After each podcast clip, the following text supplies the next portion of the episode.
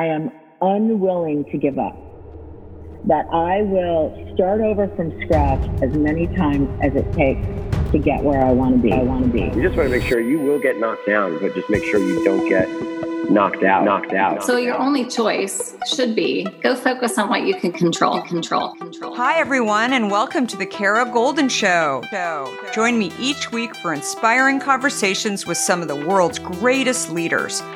We'll talk with founders, entrepreneurs, CEOs, and really some of the most interesting people of our time. Can't wait to get started. Let's go. Let's go. Hi, everyone. It's Kara Goldin from The Kara Goldin Show, and I'm super thrilled to have my next guest here, the one and only Stacy London, who is the co founder and CEO of State of Menopause. You may recognize Stacy from TLC's What Not to Wear or Love, Lust, or Run, but she was also a fashion editor for Vogue and for Mademoiselle and a style contributor for the Today Show. And now she's focusing on health and women's health and making women more comfortable and knowledgeable as they enter that thing called menopause. And even if you are not a, a woman. I think that it is really important for you to listen to what Stacy is talking about and what she's doing on state of menopause because I think we all know women and we all can help women along the way. So I hope that you will be as excited as I am to talk to and listen to uh, Stacy and really hear her inspiration behind getting involved in this company and transition from fashion guru to entrepreneur. So welcome, Stacy. Thank you so much for having me, Kara. How are you? Good. Very excited to have you here. So thank you so much. So I want to hear like the early days of Stacy. So, um, it, you know what what was going on with you in the early days? I mean, I I know that you were definitely uh, heavily involved in the fashion industry. So I'm just mm. curious, like what. I mean, what what did you think you wanted to do? I was laughing because I was like, "What you're saying? What you know? When what were the early days of Stacy like?" I'm like, "Which Stacy?" Because I feel like I've already lived so many lives. I love um, it but I guess you're you're you're referring to my early days in fashion. Yes. No, no early day like young. Uh, who was young Stacy? Oh, young Stacy, little Stacy, like little, little Stacy. Well, little Stacy only wore purple uh, pretty much until the age of four. Oh, um, I only liked dresses and I only wore patent leather Mary Janes. And I was Dorothy for Halloween like eight times in a row because I loved ruby slippers. I did not have a thing for gingham, but I put up with gingham to get the ruby slippers. So, in other words, I loved everything sparkly and I loved fishette stockings. So, the only thing I could think of to be when I grew up was a cocktail waitress because I didn't know about hookers and I didn't know about strippers and I didn't know that you could wear fishnets as like a regular person. So, oh um, yeah, that's that's a that's a little window into uh, little Stacy's like aspirational life. I'm dying. So, how did you transition into fashion then? Well, I, I mean, I, I really think that it was always there, right? I was always, I was always fascinated by the visual and the eye catching, and I think that you know, fa- the fashion industry, as I've said many times before, is is an industry that I think is built on uh, some kind of insecurity, right? Mm-hmm. And even when I was a teenager, I remember wanting, you know, to feel cool and in and beautiful and and like be, you know, knowledgeable about things before they happened and, you know, be on the cutting edge of pop culture. And fashion was all of those things. Mm-hmm. Uh, so for me, it was kind of a no brainer thinking that I, you know, wasn't cool or beautiful or in the know or any of that to to be attracted to an industry that would provide that for me or would give me some sort of external validation in that regard. And you know, I found out very quickly that that's why a lot of people are attracted to to the fashion industry. And you know, there's very high price put on youth and beauty and being thin and things like that and i realized very quickly that that that is an industry but that it sort of preys on the the worst impulses and instincts in us instead of what i really loved which was style mm-hmm. which has nothing to do with the industry and everything to do with who you are as a person and what you personally want to say and express about yourself through the way you dress, behave. You know, when I say style, it's everything. It's what you eat, it's where you live, it's how you dress, it's it's all of the things. It's, you know, what kind of content you consume. And so I I kind of have had this trajectory from what the fashion industry taught me, which was certainly how to style, you know, high fashion. I my first photographer that I ever worked with was Irving Penn. I mean, you know, uh, talk about an idol. Um, Wild. It was amazing. But I also, you know, worked in in magazines for a long time. I was an assistant at Vogue for a while, and then I was an assistant at Mademoiselle, and then I went freelance and became a freelance stylist, and went back to Mademoiselle magazine when it was still around as the fa- senior fashion editor. Um, and then I got fired, which I say this again, understanding that some people are not in a position to lose their job. But for me, I recommend that everybody get fired at some point because I, I really do believe it it it puts things in perspective in a way that nothing else does. Because when when somebody says, hey, not you, or no to you anymore, then it really forces you to figure out what is the next tributary, what is the next avenue, what is the next path that you need to take that the How often have you thought about learning a new language only to be stopped by that memory of yours from the last time you tried to learn a language when it didn't go so well? Okay, maybe it wasn't a language that you were interested in learning, or perhaps all those poorly written textbooks in your sixth grade class weren't that well written after all. I have a great tip for you. It's called Rosetta Stone. Rosetta Stone is the most trusted language learning program around available on desktop or app, no matter where you choose to learn it or what platform you choose to learn on, Rosetta Stone works and it truly immerses you in the language you choose to learn, quicker and easier than you ever imagined to. Maybe you're getting ready to travel abroad this summer and you want to learn a bit of Portuguese, let's say, before your trip. Rosetta Stone can help. I know this firsthand as I did just this before traveling to Portugal last year. I learned Portuguese through Rosetta Stone, and by doing so, I not only got a better grasp of the spoken language of Portugal, but it got me very excited for the trip itself before I went. They even have a true accent feature that gives you feedback on your pronunciation as you are learning too. They've got you covered. Rosetta Stone's trusted experts are the real deal. They've been helping people just like you for over 30 years, helping millions of people to learn Spanish, French, Italian, German, Korean, Chinese, Japanese, Dutch, Arabic, Polish, and my favorite, Portuguese. The lessons are five to 10 minutes long and include practical exercises so that you can pick up the language naturally, first with words, then phrases, then sentences no English translations either. So you really learn to speak, listen, and think in the language you are focused on, helping you get the long term retention you are looking for. And who wouldn't want that? Don't put off learning that language. There's no better time than right now to get started. For a very limited time, the Kara Goldin Show listeners can get Rosetta Stone's lifetime membership for 50% off. Visit rosettastone.com slash today. That's 50% off, unlimited access to 25 language courses for the rest of your life. Redeem your 50% off at rosettastone.com slash today today. In today's world, which I will admit can at times seem filled with too much of the wrong information, it's essential to find a good source that truly gets to the heart of what I want to know. I am super excited about our next sponsor as I've been a big fan of their content for some time now. That sponsor is the Washington Post. Their depth on topics from business to tech isn't just impressive, it's essential reading for me. Whether I'm catching up on the latest tech trends or understanding how the day's news truly impacts my family, the Washington Post is my trusted source.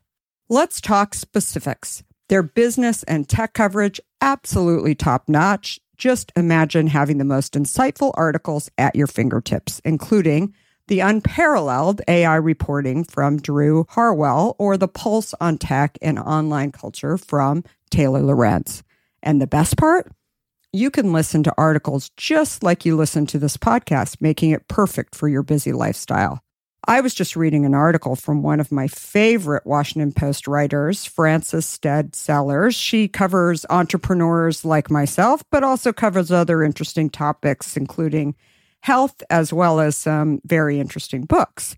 I also love getting their For You newsletter, which is their roundup of stories tailored just for my interests, right in my inbox every evening. The Washington Post app is super well done, I think. It makes it incredibly easy to stay up to date and follow my favorite journalists on the go. And if you ever thought that the Washington Post is just about politics, think again. They cover everything under the sun, from climate and culture to crosswords and cooking, providing a world of surprising stories and vital insights. Okay, enough of the love fest that I have for the Washington Post. Here's the deal being a listener of The Kara Goldin Show has its benefits, and this one is too good to miss. Now is the time to sign up for the Washington Post. Go to washingtonpost.com slash Kara Goldin to subscribe for just 50 cents per week for your first year. That's 80% off their typical offer. So this is truly a steal. Once again, that's washingtonpost.com backslash Kara Goldin to subscribe for just 50 cents per week for your first year. Universe is sort of saying, hey, move in this way. Um, and I spent the next year styling people in bank commercials and children in Hi-C commercials and doing things that were far less glamorous than, you know, working at Vogue or Mademoiselle or any magazine and, you know, learning how to dress men and figuring out how to dress real people all of which led me to audition for What Not to Wear. Um, you know, a television show that one, I never thought I would get cast for. And two, when I did, I thought, oh, I'll do 10 episodes and I'll go back to styling people and I'll be able to charge a little bit more money.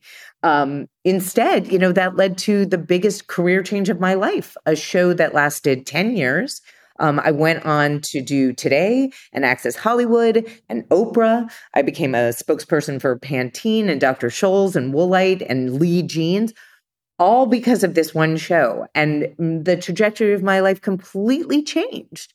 Um, it also led me to realize that, you know, the idea of transformative makeovers in style was very becoming, you know, was very quickly becoming kind of out of date in terms of what people were doing in unscripted television and game shows and competition shows and uh, shows about getting married and without knowing somebody or the bachelorette and and uh, shows about people you know struggling with obesity became the norm you know sort of real housewives became what was unscripted. It was no longer pre-scripted. And i realized that fashion stopped being about how to dress, right? We, that's the generation that I came mm-hmm. from, and certainly what television was like in the early aughts.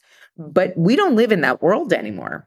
No. We don't live in a prescriptive fashion world. We live in a in an experiential, shared experiential, me too uh, fashion world where we don't ask people to dictate what we're wearing. We figure it out for ourselves and we're attracted to people who sort of like the same style that we do. So instead, you know, I, I, I think about it as magazines, then television. And even when I was in television, I kept hearing about the rise of the blogger.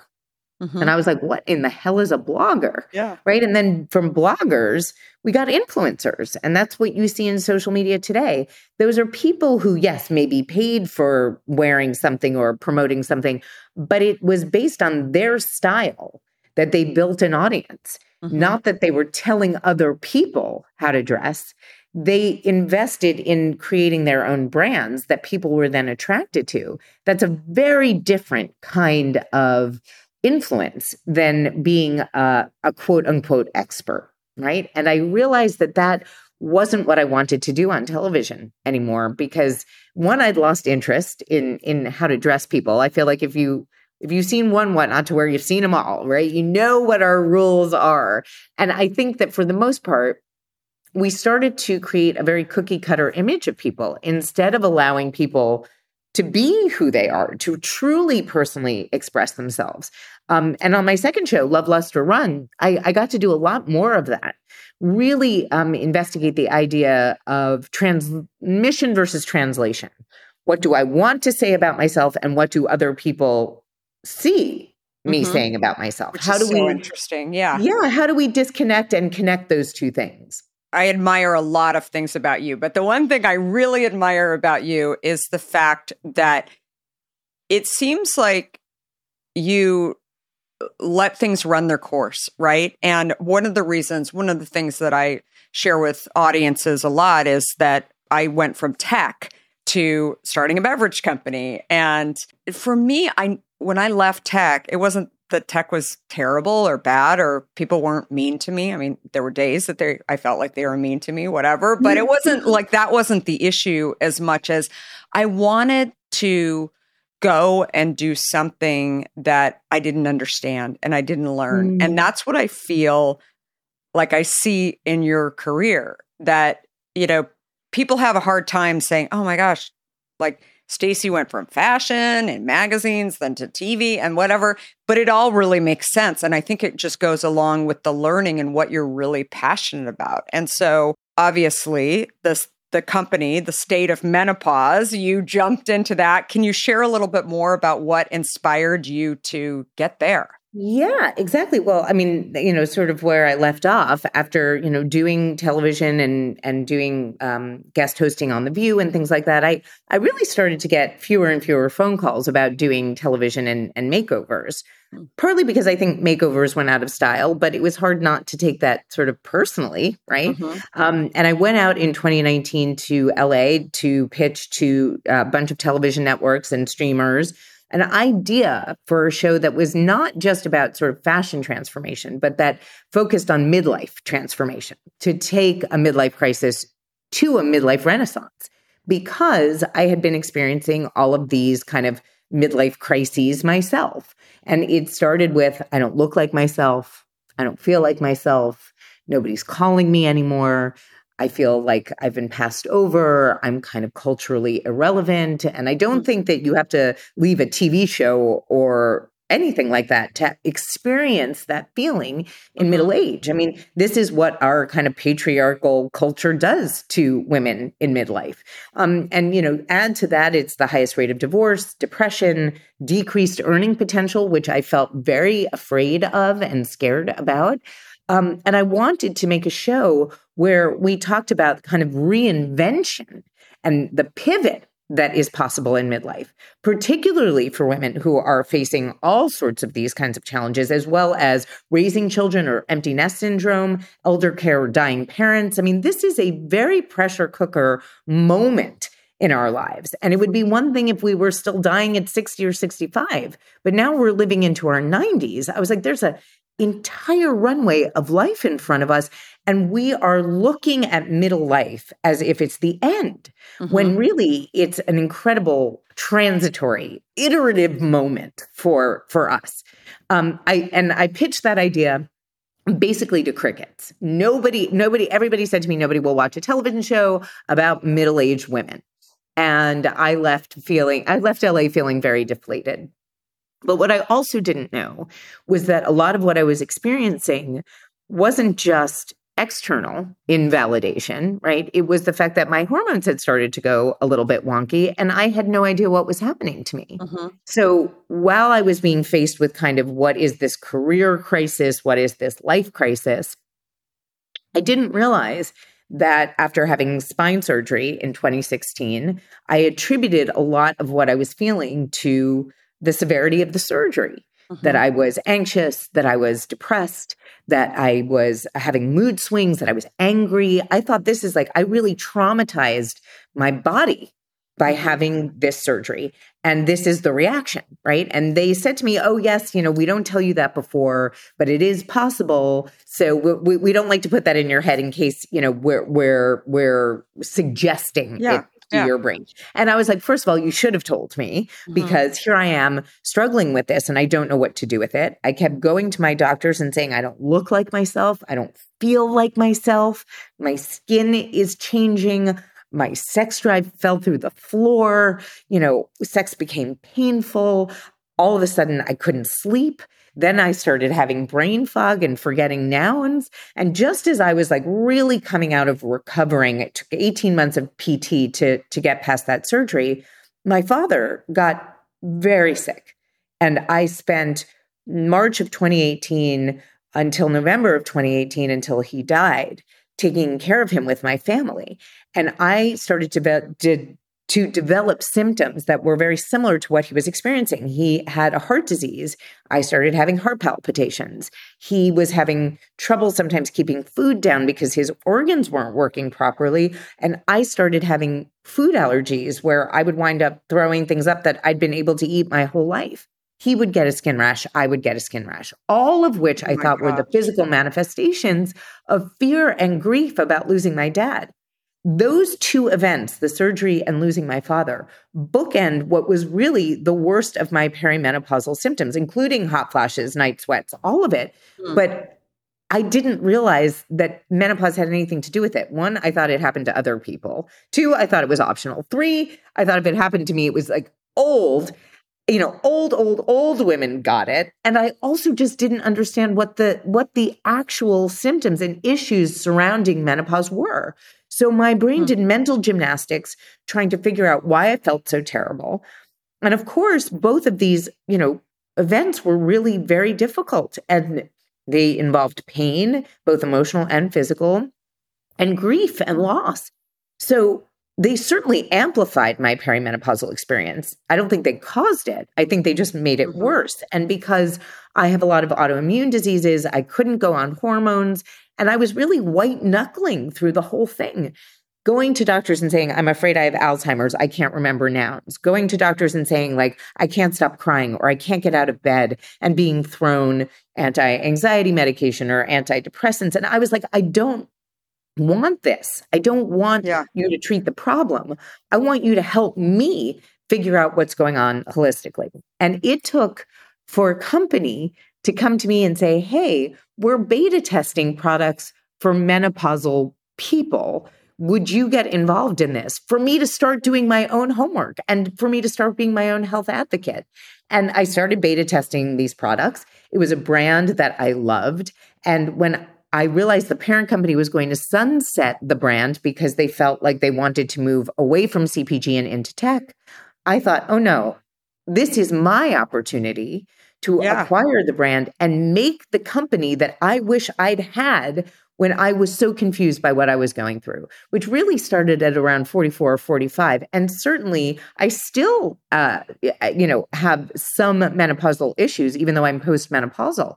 Why wasn't there any education? Why wasn't anybody able to recommend product to me? Why was everything hormonal? Why was nothing over the counter? Where was all of the help and support? To normalize and destigmatize this issue. It, it didn't exist. So interesting. So from that came state of menopause, yeah. and you became. Uh, you call yourself the co-founder and you're the CEO. So, what yeah. is the mission of the company? Well, the mission of the company obviously is to provide uh, provide acute symptomatic relief through product. But product. further than that, obviously, is that we we talk about the eyes, right? This idea that we want to destigmatize menopause. Of course, we should destigmatize it. That's a no brainer to me. And contextualize menopause is a much bigger uh, mission for the company, meaning that we need to look at this in terms of the lifespan of uh, hormonal health. And, you know, we just keep forgetting to talk about this exit on the highway of life, right? We talk mm-hmm. about uh, puberty, we talk about pregnancy, we talk about infertility, postpartum, things that maybe even five years ago didn't get the discussion that they're getting. But menopause, seeing it as the end of fertility uh, brings up, I think, a lot of associations, uh, both consciously and unconsciously. This idea that mm-hmm. we can no longer have biological children is uh, a form of secondary grief, certainly a kind of loss. Um, I think sociologically, we look at it as sort of being past your expiration date. And if you mm-hmm. are no longer fertile, what is your contribution to society? Right? That's that's physiological. That's biological. But societally, we all know that women contribute to our society in many more ways than just being totally. able to give birth. There are tons of women who are not able to have children, and that doesn't make their contributions any less significant. And certainly women who don't want children, and that doesn't make their contributions any less significant. It's sort of like our, our society has kind of far outrun our physiology. But what I think we're seeing is that as our lifespans get longer, women are having children later right? There Mhm. is going to be a point where you it will be very easy for women um, to have children well into their 40s and 50s. We're just not there yet, right? So this idea that menopause is some kind of an end is really is really such a misconception because we're in middle life. We're not at the end of life. We're in the middle. So for us to contextualize menopause as one more stop in this kind of lifespan of hormonal health is very important. And when we think about normalizing it, it's not even just about talking about it. It's like who we're talking to. How are Mhm. we normalizing this with our physicians? How are we normalizing this with our significant others, with our children, with our friends, with the people that we need as a support group, as a support system to help us during this phase of life, which can be complicated, confusing, and uncomfortable? And then we need to think about how are we optimizing this phase of life? How are we looking at it as an opportunity to, as a reclamation of our time after being, you know, people who have been caretakers for most of their lives in one way or another, how can we reclaim this time as ours? How can we reclaim this time to pivot, to be something different, to Mhm. stop caring for others and putting our self actualization first? That's a huge opportunity. And we need to also optimize that by education about what's happening to you and products that assist in you feeling your best and being your best. And then I think we need to democratize it. So Mhm. it is very easy to think about menopause as a middle class, white woman, cisgender, heteronormative vanity problem instead of the health issue that it is for anybody, however you identify, with female reproductive organs, that 52% of the population is going to face, that 1 billion people in less than 36 months are going to be in that phase of their life. That's 12% of the Earth's population. And Wow. this can last for a third to a half of your lifetime. That is a lot of people who need more education and more help around this. And that's both education about taking hormones like HRT or bioidenticals and over the counter products that are affordable and easily available to you. That's the mission of this company. All of those eyes, as I like to call them, right? We we want you to feel better now, but feeling better now is in the context of a societal acceptance of what this stage of life looks and feels like and what it means for our own growth and self-actualization. If you've been listening to the Kara Goldin Show for a while, you may have heard about my book, Undaunted, which, by the way, is now a Wall Street Journal and Amazon bestseller. In Undaunted, you will learn about my journey, not only how I came up with the idea for Hint, but also the ups and downs, twists and turns along the way. I learn from stories, and I guess my own story is no exception. You will definitely hear it all in Undaunted. Listening to books is one of my favorite secrets to getting more books under my belt. I find that I can always get a bit of listening in, whether it's on my lunch break or even on a hike. Probably the thing that has made me happiest about writing this book is hearing from people, hearing how this book has helped them push through hard things that they are dealing with and try new ones. I've heard from countless people how Undaunted has helped them see that they are not alone in their difficult times, but also how pushing forward and finding a way is usually what it takes. Looking back on my stories and sharing observations about how I got through just those sticky moments might help you think about some of your own sticky situations as well. Don't let anyone tell you that you can't do something. It's time to move past your fears and defy the doubters too.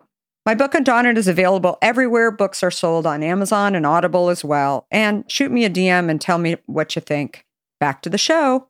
So, what do you think is like the hardest challenge that you've had in taking on this? I mean, you you changed the company a bit, you know, when you came in and sort of the purpose of it. But what what has been really the hardest thing it, as you're thinking about your consumer?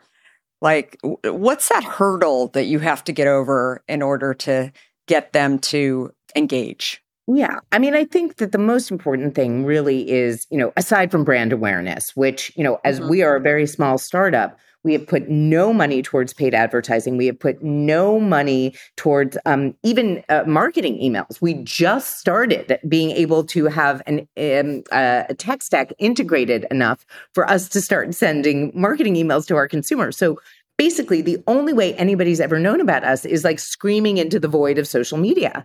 That is finally starting to change. So, you know, again, first hurdle is always going to be brand awareness. Second hurdle is getting this consumer to feel comfortable talking about a very stigmatized conversation, a very stigmatized mm-hmm. topic. And that is for me really about listening to the consumer and meeting them where they're at. So if you don't mm-hmm. want to scream from the rooftops about menopause the way I do, right? I want to like shine lights all over. Where are the floodlights so we can talk about this topic? You I want to do that so you don't have to. And it's part of the mm-hmm. reason that starting this company as a D2C e-com company was so important to me because if you're not if you don't feel comfortable, you should be able to go online, be able to take a quiz or shop by concern and really figure out whether or not you're in menopause or if this could be another situation where you need uh, medical advice. You know, you never have to see a doctor in menopause if you don't want to. You can see naturopaths. Mm-hmm. There are a ton of ways to, you know, come at this phase of life. But the idea is that so many people are uneducated. It's so hard to connect the dots, both to mm-hmm. symptoms and to what is going on with you hormonally, that the real hurdle isn't just brand awareness or even meeting you where you're at in terms of your level for uh, you know consuming things or information about things that feel uh, stigmatizing and shameful right? It is about how do we educate you so that you have more agency over what your choices are going to be at this stage of life. Education here is just a, it's a tentpole for what any mm-hmm. company that is you know trying to serve a community around menopause is going to have to do you know, I could not have connected the dots until I looked back at them. And we don't want yeah. to have people experiencing menopausal symptoms and understanding them in hindsight. We want you to be prepared for them so that when you do go through menopause, you're very clear on what is happening. If you know and understand something about an experience before it happens, it impacts the way you experience it, right? The more you know, the more you know. And that's very much, I think, the job of the menopause companies that you see operating today, whether it's for product or telehealth or pharmacies or hormones. All of these things and all of these companies, we're all working together to serve a community that's confused. And I and hopefully, I think um, Gen X will be the last generation that really suffers from the kind of internalized shame around this topic, because we have mm-hmm. younger generations that are systemically dismantling all other kinds of things that we have had shame around sexuality, gender, even issues with race. So when it comes yeah. to health and ageism, I think that, you know, we're going to meet in the middle. Yeah, and like you said, we're we're living longer and this is something that, you know, unfortunately if you don't get it under control, depression. Yeah. I mean, that's probably the first thing that starts well to... mood and skin which are basically right. ruled by progesterone are progesterone is usually the first hormone that starts to decrease and so you know you're going to see differences and you're going to feel differences and again that can start as early as 38 and that's natural mm-hmm. chronological menopause. Um, and you know, then there's surgical menopause, which can happen at any age if you have a radical hysterectomy or an oophorectomy that will put you in menopause. Surgical menopause can be because of uh, endometriosis, PCOS. Uh, sorry, I, I, was just saying surgical, but medical uh, can happen if you are taking tamoxifen, if you have breast cancer. Um, any kind of chemotherapy can throw you into menopause. Uh, stem cell um, replacement can can throw you into menopause. So age isn't just the only factor here.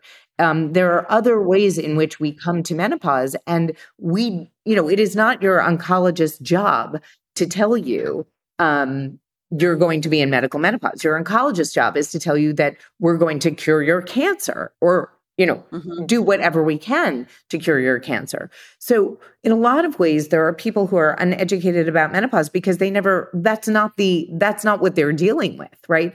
To be thrown into medical menopause after surviving cancer is another hurdle it's another trauma that you have to deal with. But if you are are looking at that and understanding that ahead of time then you can prepare for it in a way that makes it a lot easier for you to manage. And so share some of the products that you that you do have um, Sure. that you're offering Um, to consumers Yeah, I mean, well, we're always growing, and our product roadmap is really based on what we have heard from our consumers. So, uh, I really highly recommend going to stateofmenopause.com and checking in regularly and signing up for our newsletter because you will be the first to hear about our new product drops.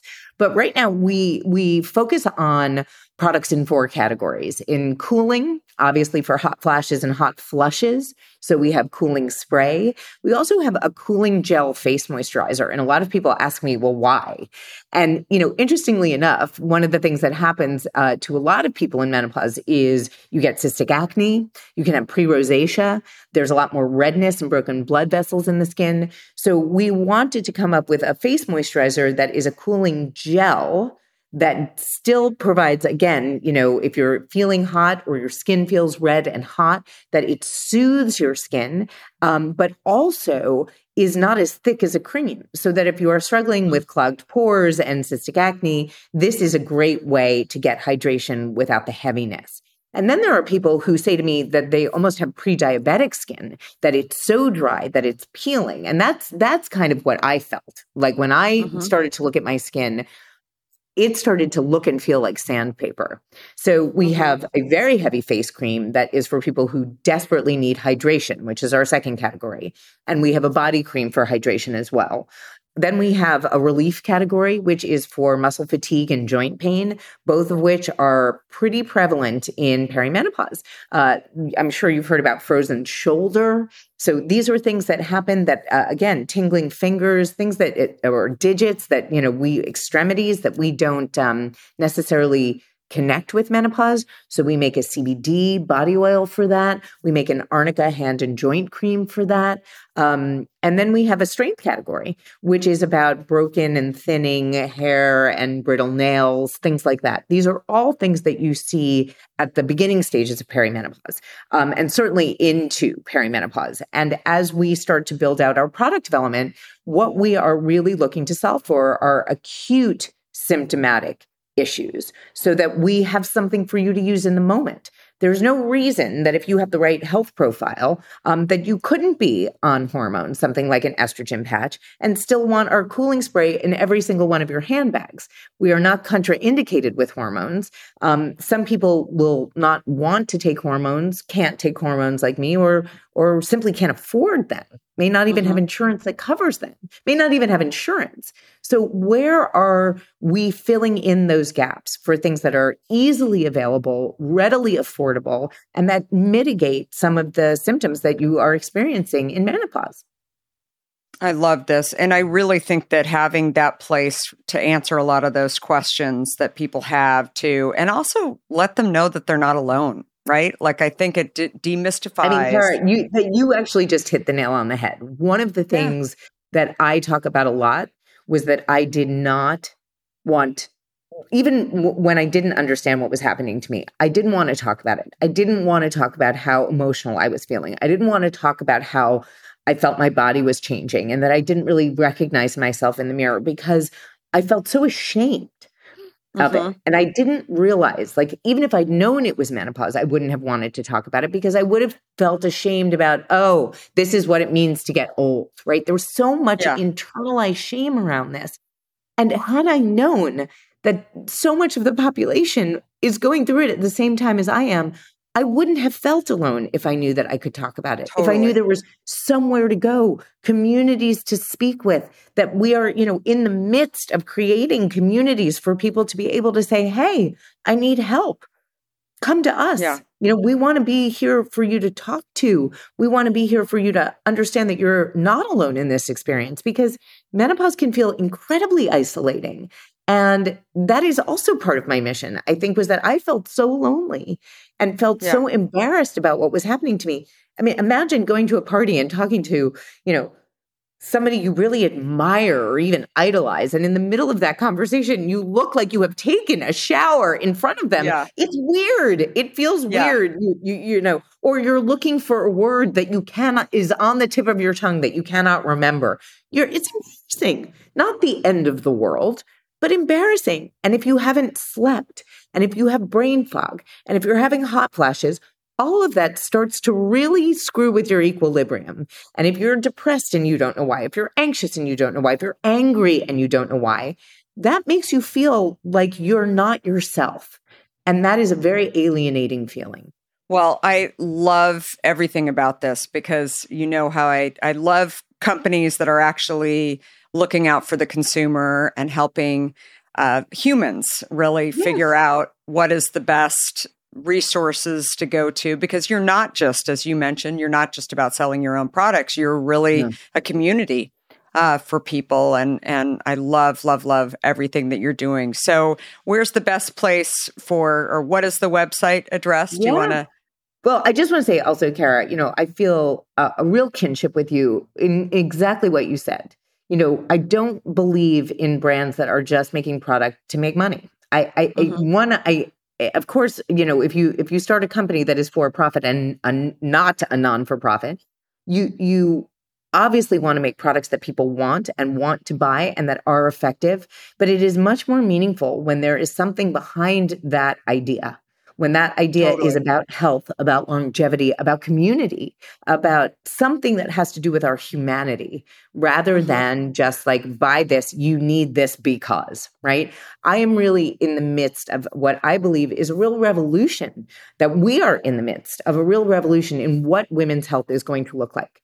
And for me, that was a really actually natural step from style because I have always cared about how someone feels whether it's their self esteem, self acceptance, self love, self awareness. And I did that through clothing for a long time.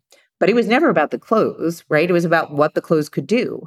And very much in the same situation, it is not about the products. It is about what the products can do. They can help you mm-hmm. feel better in a you know a stage of life that is not always incredibly comfortable. And i don't sugarcoat it right? I don't believe that it is like you go girl you got this. I don't yeah. believe in that kind of toxic no. positivity. Menopause can be hard but it yeah. not hopeless and you aren't helpless. And i feel very strongly that that is you know the ethos of our company.